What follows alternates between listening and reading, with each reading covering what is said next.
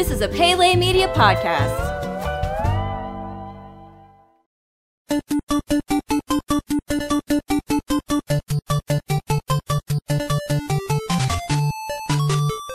Welcome back to Goonies Minute, everybody. Goonies Minute was a fan podcast that carefully explored the movie Goonies minute by minute. I'm Brady. And this is Chris. And we are here joined today by my co-host from Ghostbusters Minute and Jurassic Park Minute, Kyle.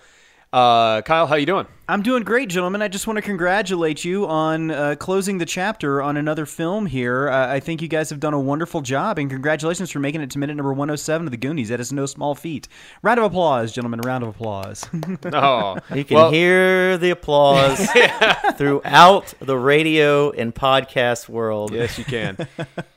Well, no, none of this would be possible without you, because you are, after all, the producer of the show. The godfather of the show, and all the clips that we're able to pull our notes from come from you, from your source. Yeah, well, so, happy to do my part. I think you guys have done a fantastic job, and I'm glad that somebody tackled the Goonies, because this is one of my favorite films, and I'm sure is a lot of our, if you're listening to this podcast, it's got to be one of your favorite films, but it's just, for people, I think, in our age range who grew up in the, the 80s and the early 90s, kind of, we were children during those phases, this was like the banner movie, I think, that every child kind of like set their childhood to, I think we were like one of the last generations to have like, even though a lot of us were latchkey kids, you still have like a sense of adventure in the world and being able to go out into an undeveloped United States of America and have adventures and stuff like that. Now, I don't know that kids always get that. Not necessarily a bad thing. I think this movie and the way that a lot of kids were in the 80s and the 70s, it was very dangerous to be a child then. I'm glad that they don't have to put up with a lot of the stuff that we do,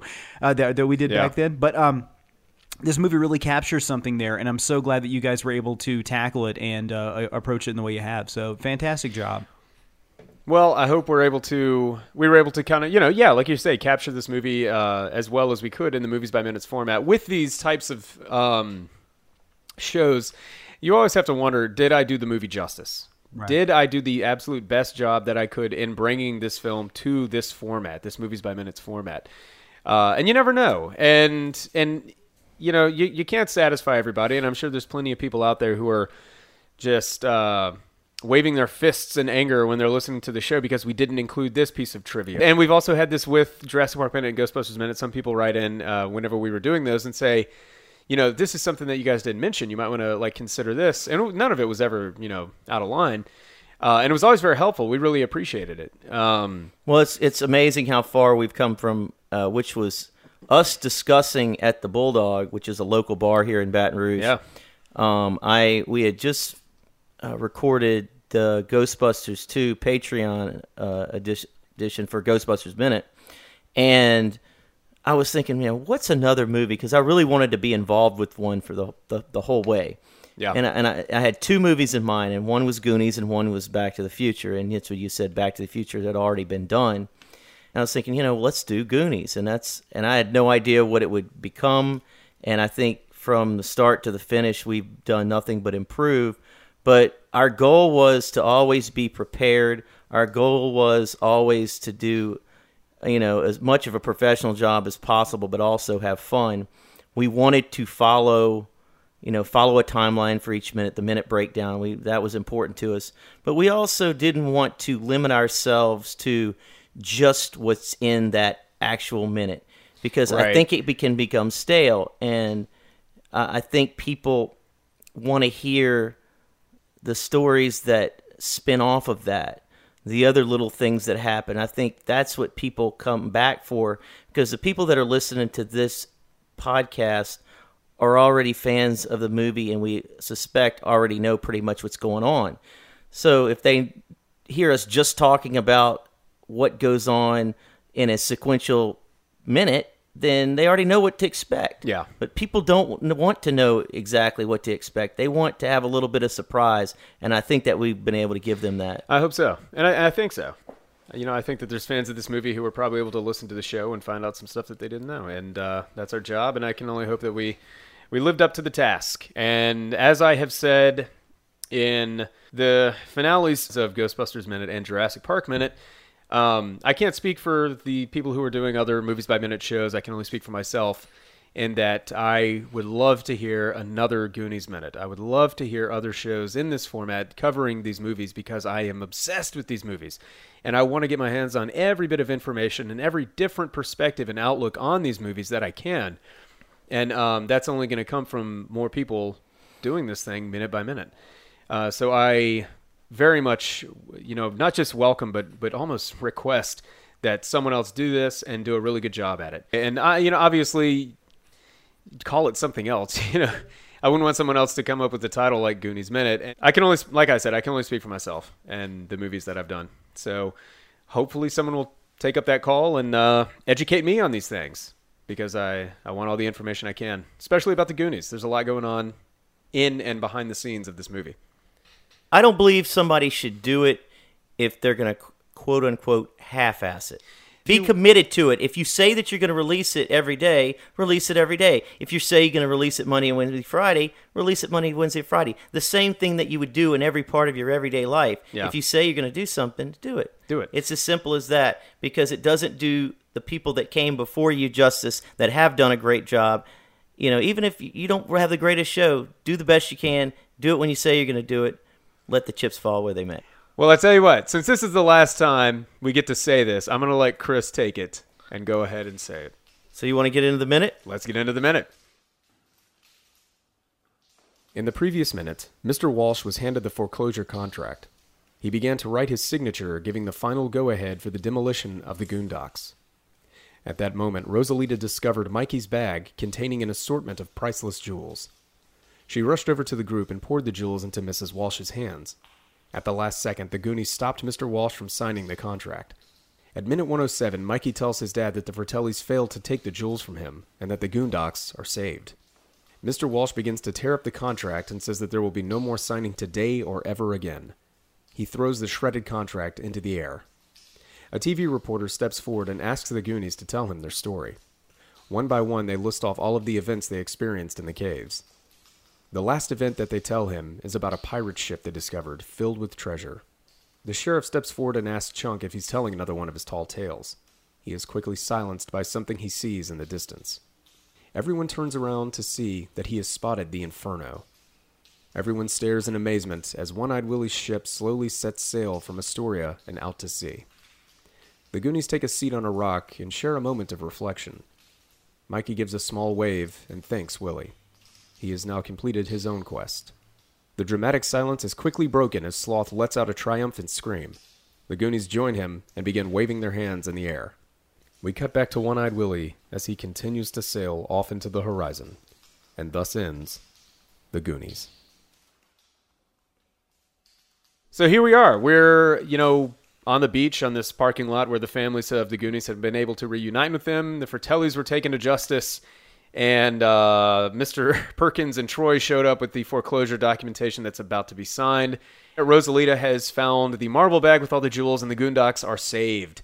So we open up here at minute 107 with Mr. Walsh. Tearing. Oh, Mr. Walsh. Boy, he was really a tough guy. When I'm not signing this.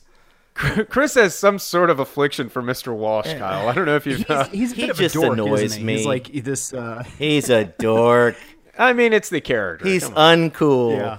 That's what you call that. What did you call him? A whipped boy or a whipped dog? No, he is whipped. He is whipped. I'm sure he's a wonderfully nice man. Oh, sure. That tries his best to provide for his family, even though he's failing here. You know, maybe it's not his fault. But you can see why. But Mikey, no, he's a nice. He is. You can see why Mikey kind of looks at Brendan Walsh as kind of a father figure at some points in time. You know? He's a loving man, and you can tell he loves his kids. And there's something to be said for that. I think that there's something in what you're saying, and it's the point you just made, Kyle. We've pointed out countless times in this that Brand lacks a certain leadership, and even though he's the strongest, the oldest, he's kind of weak. And I think it's because he might have had to have filled the role of man of the house, or wasn't it? Well, he was. Or he's been maybe in a situation where he needs to fill that role, but he hasn't, you know, and he doesn't know how because he hasn't had an example set forth for him by his own father. And so he can't... Maybe? And he can't it's we just kind of see him suffer. What you think about Kyle? What do you think about Brand? His whole personality and his development throughout the movie. What you think? I'm kind of guessing that his character arc here is that he goes from the bullying older brother to kind of a more loving brother of Mikey. There at the very end, we see that he puts him in a headlock and drags him off. Or wait, that's actually earlier on in the movie, isn't it? That was in the beginning. Yeah, that was the beginning. That was an actual sweet moment in the beginning when they're on the porch, right after Mr. Perkins had come for the first time to drop off the papers. I can both identify and not identify with Bryn because being the oldest brother of four brothers, I always would go over to my friend's house and their brothers would just be like total dicks to them and like punch them and like beat us up and like try to act cool. And I always said that I'm never going to be that kind of big brother. But I also kind of identify with him because he hangs out with his younger brother a lot too, and then their friends by proxy kind of become his friends as well. So it's he gets in this really weird kind of situation throughout the course of this movie where he's like clearly like years older than all these like little kids, and he's not only kind of a babysitter with him, but you see him kind of like trying to work through this stuff with him as well. So it's I don't know that there's really a whole lot of character growth for really anybody in this movie, maybe other than Chunk. I think maybe probably has the only full character arc in the movie. Mm-hmm. I really disliked Josh Brolin in this movie, and that kind of speaks to his abilities as an actor, and of course he's Thanos, the bad guy in the biggest movie franchise of all time. Well, probably right now. And, his career really had this, exploded over the last like decade. You didn't hear about him for like a very long time. Yeah. And after No Country for Old Men, he can get any part that he wants. But to the character, it's really weird because he just kind of is this, almost like likable bully. Like he's just bullying them there at the very beginning, but then you do kind of like start to like him a little bit over the course of the movie. But there's no real like one action that kind of defines him as a character in this movie. I had mentioned that he's kind of stuck in a place between adulthood and gooniehood, let's just say. He's kind of that in between, so he's kind of sometimes wants to be the adult, but he doesn't have the experience or the wherewithal to be an adult. But then he doesn't quite fit in with the kids, so he's kind of lost a little bit. And you even see that where here's a guy that obviously has the brawn to stand up to Troy, mm-hmm. but if you notice, he still cowers from him because he doesn't have that self-confidence, I think, even though we know he could probably beat him up. It doesn't show. It looks like Troy's the guy that's 6'5", 300 pounds, even though he's not, because Troy is the arrogant guy that has the confidence. It's just interesting watching him. But I think he grows up maybe a little bit. It's funny. He gets his heroic moment there at the very end, and instead of like staying on the ship and trying to help the kids, he jumps in the water to go after the girl that he likes. Now, however, he does save Annie. Is it Annie or Andy? Andy. He does save her because her hands are bound. She wouldn't be able to swim. So without him jumping in there and kind of like keeping her afloat, she might have drowned. So maybe in that situation, he was trying to And he drags Chunk out from underneath Sloth's legs. That's right true. At the end he does too. Save him. Yeah. Yeah, that's true. But I would have, think, liked it more if there was some sort of moment where maybe he punched one of the Fratelli brothers out or gave him a black eye or something like that, or really kind of stood up at the very end as like. Absolutely. Or punched Troy. I would have loved to see him deck Troy. He does try and get at Troy there at the end. Yeah, but it's kind of a weak effort. Now, Kyle, you mentioned something while in the middle of that. You talked about Chunk's development. And one thing that I kind of liked is that we know that Chunk, leading up to the movie, his character was he always lied. Right, yeah. And I thought that was interesting in this movie. He continually told the truth over and over and over and over again, and people didn't believe him. So it was I thought that was really interesting how they developed that, and that he constantly told the truth throughout the movie, whereas before he was a constant liar, and to see his struggle to try to get people to believe him. And then the second part about him, which maybe is more, of course, obviously a luck thing, all of his screw-ups led to things happening to where it allowed the Goonies to get to a next level or next thing to go on. So those are two things that really were interesting to me with Chunk, and I agree, he did develop as a character. Yeah, he does. Absolutely. And he has also, since I haven't been on the show, I just need to point out, and I'm sure you guys have mentioned this a lot, clearly I think the best comedic chops in the entire movie come from the actor who plays Chunk. You know, he's the scene where they're sticking him in the back of the SUV, and he's like trying to scream, and you just see him in the background as the Fratelli brothers like singing opera, and he's at first he's like saying like a Jewish like prayer in like Hebrew or something like that. Like that is everything he's got. They're trying to, he's crying and confessing everything. Like I crack up every time I see that. He is. It's a shame that he didn't continue on with his film career because he really could have had a lot of stuff. But I think he's actually probably making more money now as an attorney than he would as an actor. I know, and you know what? He's the sharpest looking, handsome dude of all of them right now. He's a sharp-looking dude. We talk about maybe some missed opportunities with the development of Brand. I think another missed opportunity in this movie is the character of the Goondocks. That's the crux of the entire movie, is saving their town, and we only get to see like little bits and pieces of it. And like, okay, take Jaws. Amity Island is like almost like basically like a lead character in that film. It's all over the movie. And here we are trying to save this interesting, like quirky little side of Astoria, Oregon. And you only get like a couple of sweeping shots and everything. Now I know, okay, this is a kid's adventure film that might all be lost on our target demographic, which is children. So I can understand why they might not have put it in, and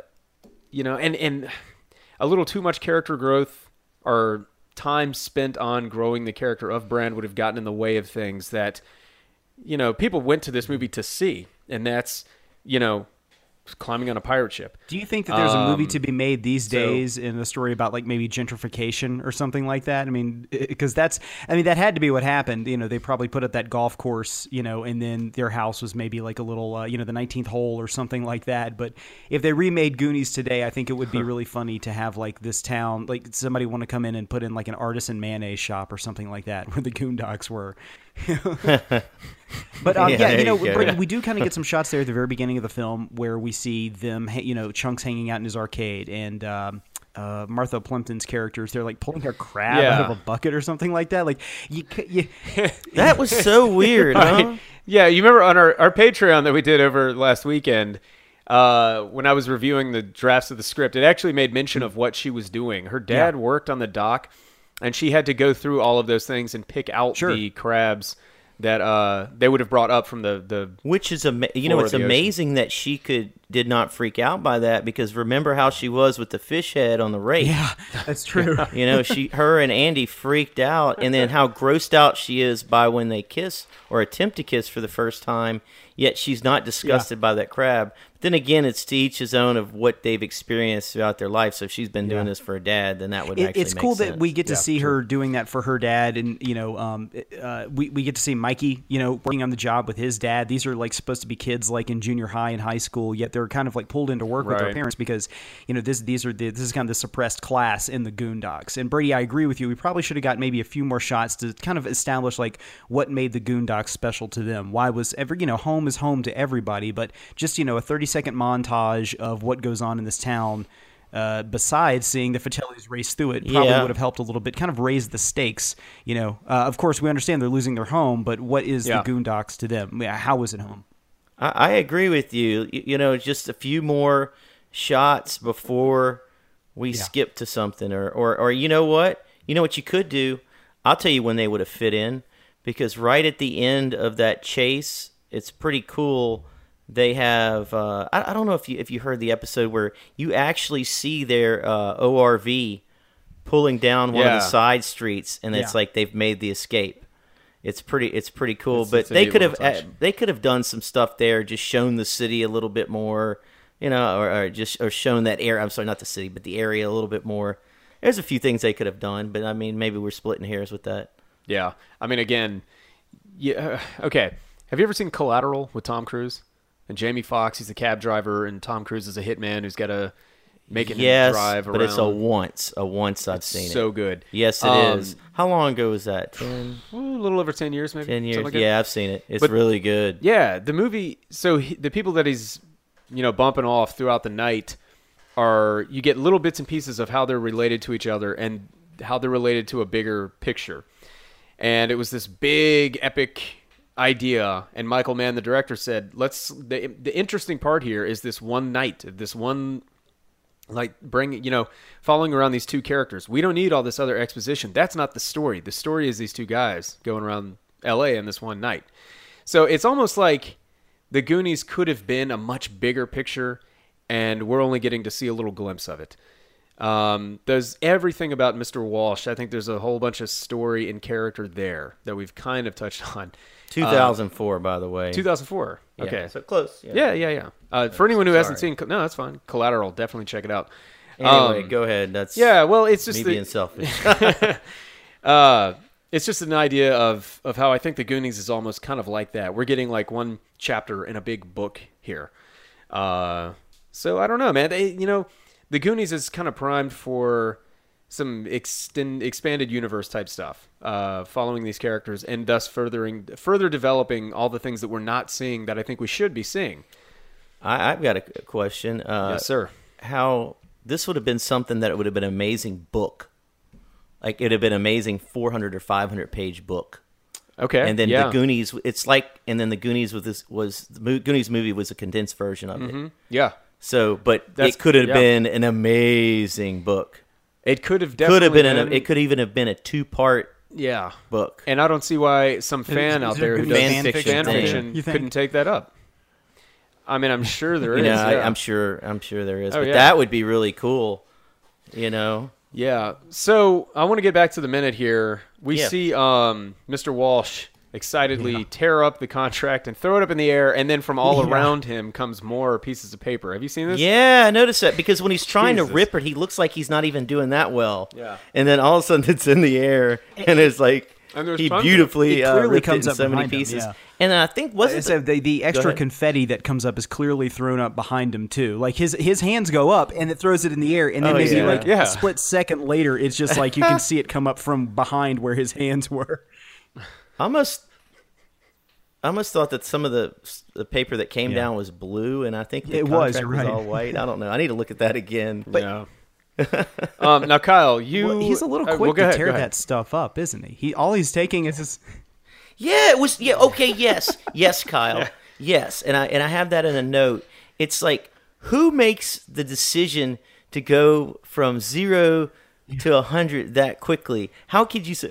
Oh, the jewels! Oh, I mean, shoot, that could have been cubic zirconium, and Rosalita was just playing a joke on him for all we know. Yeah. It'd be funny if it tore it up and threw it in the air, and then all of a sudden there was like, what did you just do? This is all like worthless. It's like you said, it's just plastic. It was like, fake jewelry back in the 16th century. Well, it's funny because we actually get a reference here to a scene that was taken out of the movie, which is something that I think left a lot of us scratching heads for many years, and that's when Data talks about the octopus when he's interviewed there. Mm-hmm. So did you guys, whenever you heard this in the movie, like what were your thoughts on what Data was saying there? Well, we've gone over this a couple of times, but whenever the first time I saw it, I really don't remember, man, because I've grown up like, kind of already knowing everything about this movie in advance. Just kind of accept it. Yeah. And so I think I had heard that there was a deleted scene. I don't know where I had heard that as a young kid. But we've kind of chalked it up to, in terms of the theatrical cut of this movie, it's kids telling fibs and embellishing things. Right, But it could also be an editor who got a memo very late in the game that they were taking that scene out, but he had already edited this. I have fallen into that situation myself. There's no B-roll, no second take of it. Yeah, or, this is the best you can take that they had. Yeah, yeah. But we have definitely agreed that it's for the better that breakdancing octopus didn't make it in. Now, Chris, do you have some thoughts on this? Yeah, I just want to say real quick, the first time when I saw it in the theater, being 7 years old, I didn't even catch it. I did later on, and I guess. The ADD in me, and I know it didn't mean anything, and I didn't watch things sometimes. I really didn't watch them as closely as I do now.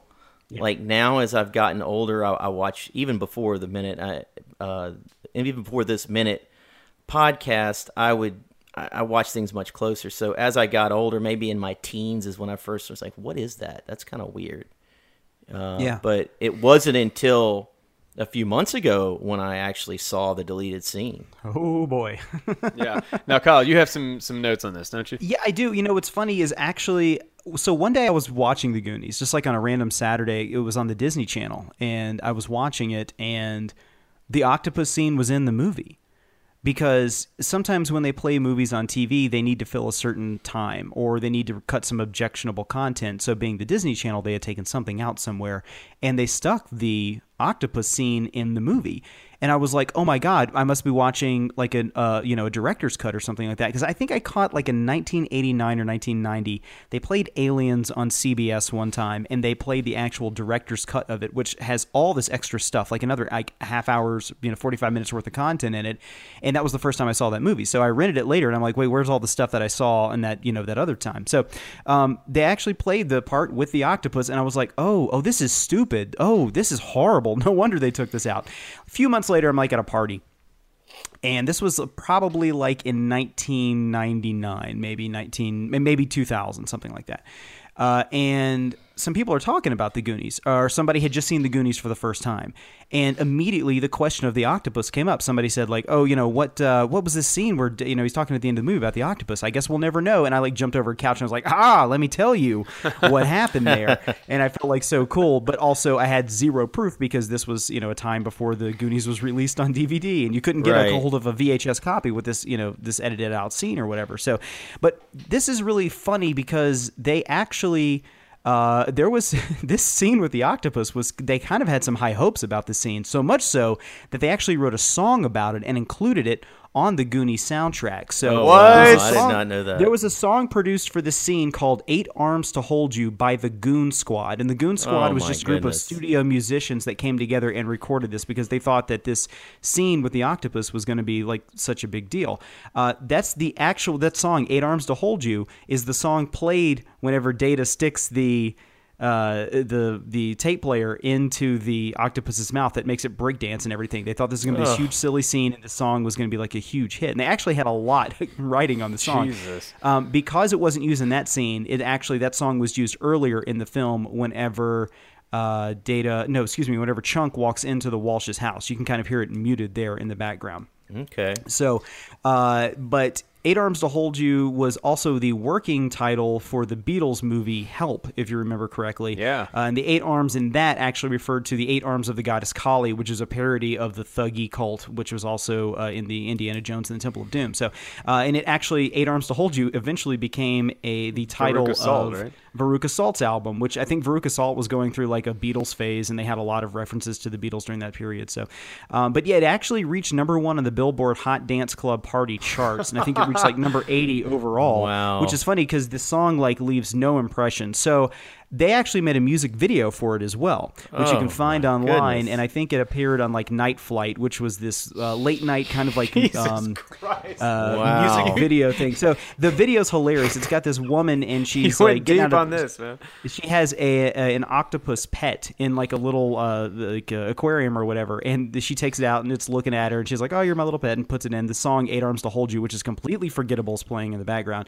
The octopus eats some plant food while she's getting dressed to leave. And it grows big, and then it like sneaks out of the aquarium while she's going to audition for the band, the Goon Squad. She wants to be the lead singer for it. So the octopus grows up, eats all the food in her house, and then somehow realizes that she's getting attacked by punk rockers at the studio when she's auditioning for the band. So it shoots itself across town and then attacks the bands. It's this whole like weird clay animation thing. But I would suggest if anything I'm saying to you strikes your imagination at all, definitely go look up this video, because I'm going YouTube trip. All of this. Yeah. But you know what I would like?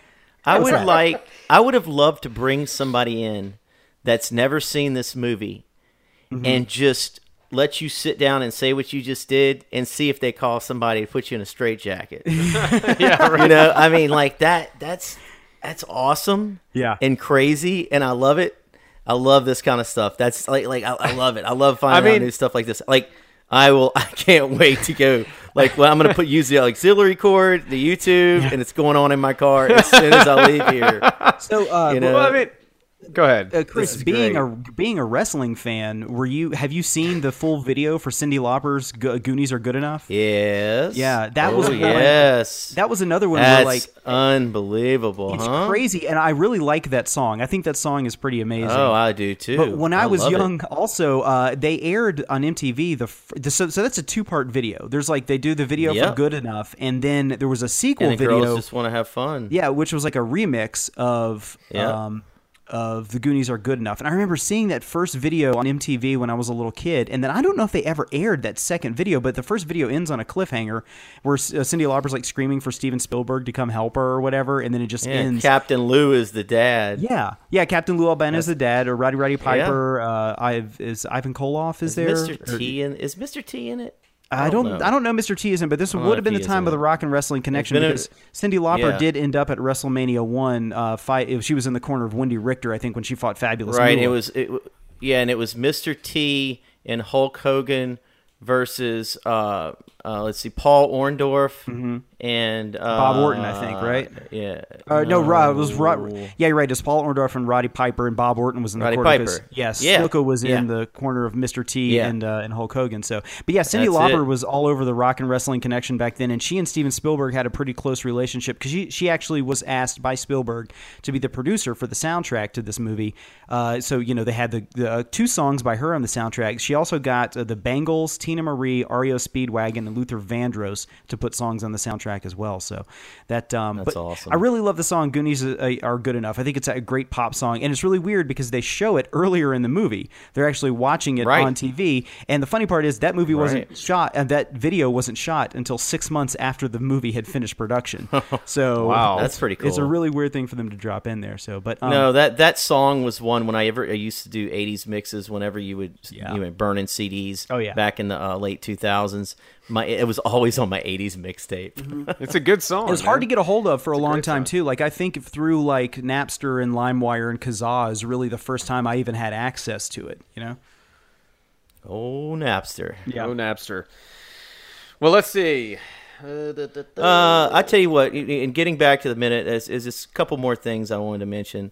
Number one, of course, you do have an iconic picture of when they're looking at the Goonies and Sloths with them. They have it from the back, and they have it for the front, and it's right after. It's when you hear the music change, and the reporter says, "Holy Mary, Mother of God!" Yeah, the sheriff. It's like, or is it the sheriff? The sheriff does that. Right. Oh, and then the next thing is the reporter goes from being a pirate ship. So, ladies and gentlemen, we're here from Astoria, or the point, or whatever he says, but he changes his voice completely, and it goes. So you're going from Mr. Reporter intense to, this is like a godlike thing that we're seeing. So you see that beautiful pirate ship. It goes to being like some southern gentleman. And it's just beautiful. It's a beautiful scenery, beautiful sunset. It's a very touching moment. And you're having this really touching emotional moment.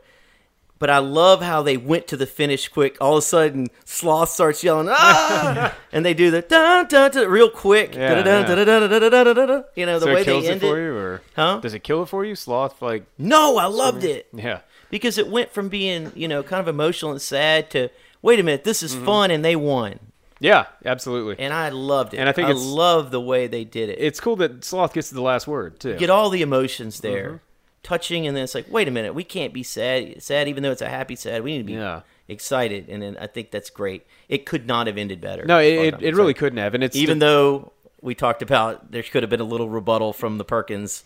After that, it couldn't have ended better. No, absolutely. I think it's there's some beautiful camera work done with the pirate ship going through the rocks in the distance, which I can't tell if that's real or a miniature. So the majority of the time that I spent researching this minute tonight was trying to figure out if that was a real pirate ship that they had sailing through the rocks, because when it goes between the rocks, it looks like a real ship. And then at the very last shot where it's sailing off into the sunset, clearly it's that one's green screen. Yeah. Yeah, but there are companies that will actually make pirate ships for movies. The Pirates of the Caribbean movies have this company come out and make like the Black Pearl or the Dauntless or whatever for each of their movies, and I'm sure it's a massive undertaking. But I figured for this, they probably could have gotten like a you know, there's ships out there, like, you know, historical recreations of ships that sail from port to port, and kids can go on and look at it, and, you know, they'll tell you about the... There's one in Treasure Island, Florida, where my girlfriend has a timeshare each year outside of Tampa. Yeah. Mm-hmm. And not the one at Tampa Raymond James Stadium either, but the actual goes into port there, and people can get on it.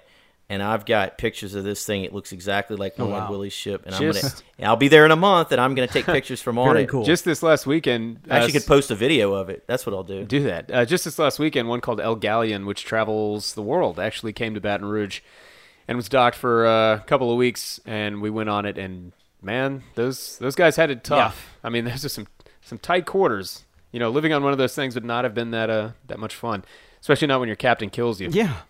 And then locks the ship away in a cave. The Inferno seems like it was a real hellhole to be a crew member of, you know? Yeah, seriously. So, yeah, that ending is incredible. And it's got, you know, great camera work. The music is half of what makes that ending so incredible. The score is amazing. Absolutely. I'm glad that the official Goonies, get their own shot. And there's a certain, like, kind of, the music peaks at one point, and you just see the official Goonies, like, looking out. And it's a great send-off. It's a finality. Yeah, exactly. It's a very satisfying ending. Yeah, it is. And then yeah. So, you know, we talked with Mark about if the ship sailing out was One-Eyed Willie's last booby trap. Yeah. In that if you were to touch that treasure, you were going to be set out to sea with no way to get back. Granted, you could jump off, but it's sort of the idea is that that's what I think the idea is. Yeah, you're trapped or whatever. Well, also, if it sails out, you know, and there's a dead crew on it, that thing eventually is going to sink, you know, so it's kind of like the last time that One-Eyed Willie's able to take his treasure down with him so nobody else can touch it, too. So that's true, yeah. There's that, too. And then we get Mikey giving a little gratitude towards Willie, which was cool. You know, there is that respect there, you know. I think we needed to see that. Oh, absolutely. Yeah, we needed that closure. And it's a bittersweet closure for Mikey. Yeah. And I've always enjoyed bittersweet endings in movies. And they can get a little cliche. I mean, you always know the beats of so you're going to be all right. I think so. And then your two protagonists. Like, what's his name? What, why can't I remember the dude's name from The Matrix? What's his name? Lawrence Fishburne? No. Keanu Reeves. Yeah, that's who you sounded like. He sounded just like Keanu Reeves right there. That's funny. Okay. So anyway, I forgot what I was talking about. I do that. Yes, you do. Yes, you do. It's a great ending. And that's where we were. Just, you know, I don't know. I think it's the right way to end the movie. It was the fact that they don't get the treasure. They don't really get what they set out for. Granted, they get just enough to save the Goondocks.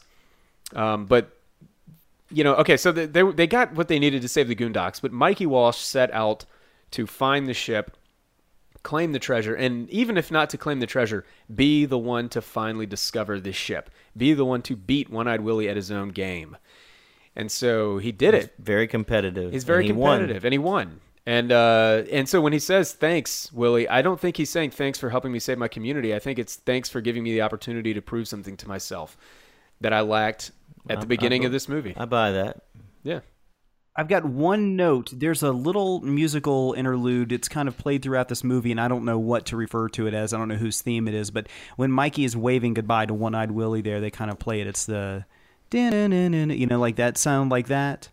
Mm-hmm. That is... I think it reminds me a lot of a song called Bury Us Alive by the band STRFKR. Don't want to say the full name on the show. It's a family show, but and they're a band from Portland, Oregon, who had an album called Reptilians, and they also have a song on that album called Astoria. And I was never able to really, I don't think it's a sample of it, but I think they're trying to like emulate that little note from the Goonies. But really, yeah, this movie does have an amazing soundtrack, and it's got a great score. Excuse me, and it's a great send off there for the Goonies at the very end. I think it fits really well. It's very rousing, and you know, seeing the pirate ship go off into the sunset, you do kind of feel like the story's come full circle. So. You know, and to go back to those couple of musical notes, that comes from this sort of discovery theme that they play throughout the movie that Chris has made mention of several times. And it's always played over these minor chords, and it's very dramatic and mysterious. And we get it here at the very... And you always get it with Mikey.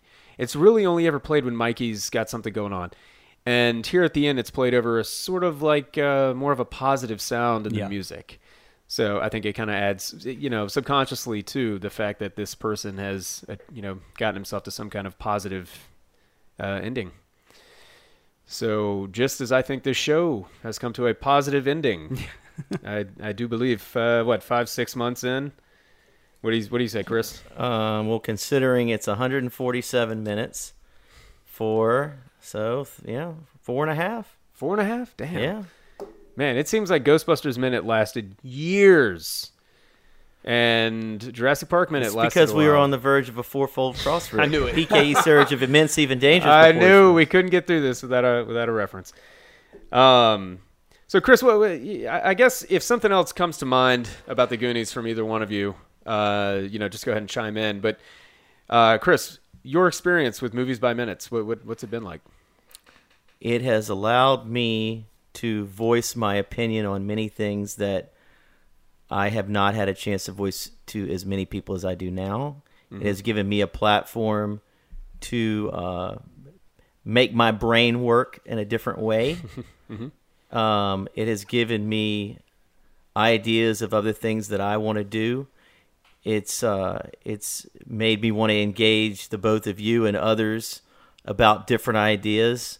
I always said, you know, the worst thing that's going to ever happen from doing this podcast and this podcast business is we're going to have a lot of fun. The best case that's going to happen, we make some money. But if the worst thing that can happen is that I have a great time doing it and I meet really cool people, then I consider that a win. Yeah. So I'll leave it at that. That's good. Very good. I think this might actually be my retirement from Movies by Minutes. I think it's. We'll see about that. We'll see about that. You know, I'm gonna hit stop recording here and be like, "Oh, wait a minute." You know, Weekend at Bernie's 8 hasn't had. That's one of the things, as I said. That's why if we do it, we ever do that again, I'm gonna be able to help you with the editing, because that's the thing that's tough. You know, it's made me work my brain in a creative way, and that's what I'm excited about. That's the beautiful thing about podcasting, and it's a beautiful thing I think about the Movies by Minutes platform, and what the guys over at Star Wars Minute, you know, we're able to do is to give people like you and I and all the other people in this little Movies by Minutes family an opportunity to do, and that's engage and have fun, you know, and that's what it's all about.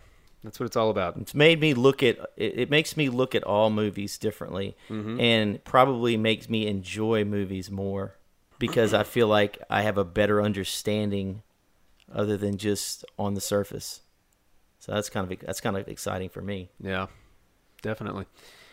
But that's it. That's all I got. That's all I got. Chris, it's been real, dude. It's been fun. I've had a good time doing this with you. And Kyle, you got anything else? That's pretty much all I got. Congratulations again for making it this far. And, you know, thanks to you guys for sticking it out. You know, this is Movies by Minute thing is really fun. But about 3/4 of the way through the movie, it also gets to be very, very taxing. You know, and you still love doing the episodes, but it's definitely a huge time sink. And but I think you guys... Excuse me, have done a really good job with what you've done here with Goonies Minute. And I think this one will stand the test of time. So congratulations, gentlemen. Thank you. Thank you very much. All right, well, I'll tell you what. Before we go ahead and get out of here for the last time, I want to read a passage from the original draft of the script, an oath that the Goonies gave to each other. I will say it to you guys, our listeners, and all the other Goonies out there in the world. I will never betray my Goondock friends. We will stick together until the whole world ends. Through heaven and hell and nuclear war, good pals like us will stick like tar. In the city, or the country, or the forest, or the boonies, I am proudly declared one of the Goonies. All right, so for the last time, this is Brady. And this is Chris. And this is Kyle. And we're here to remind you that Goonies never say die.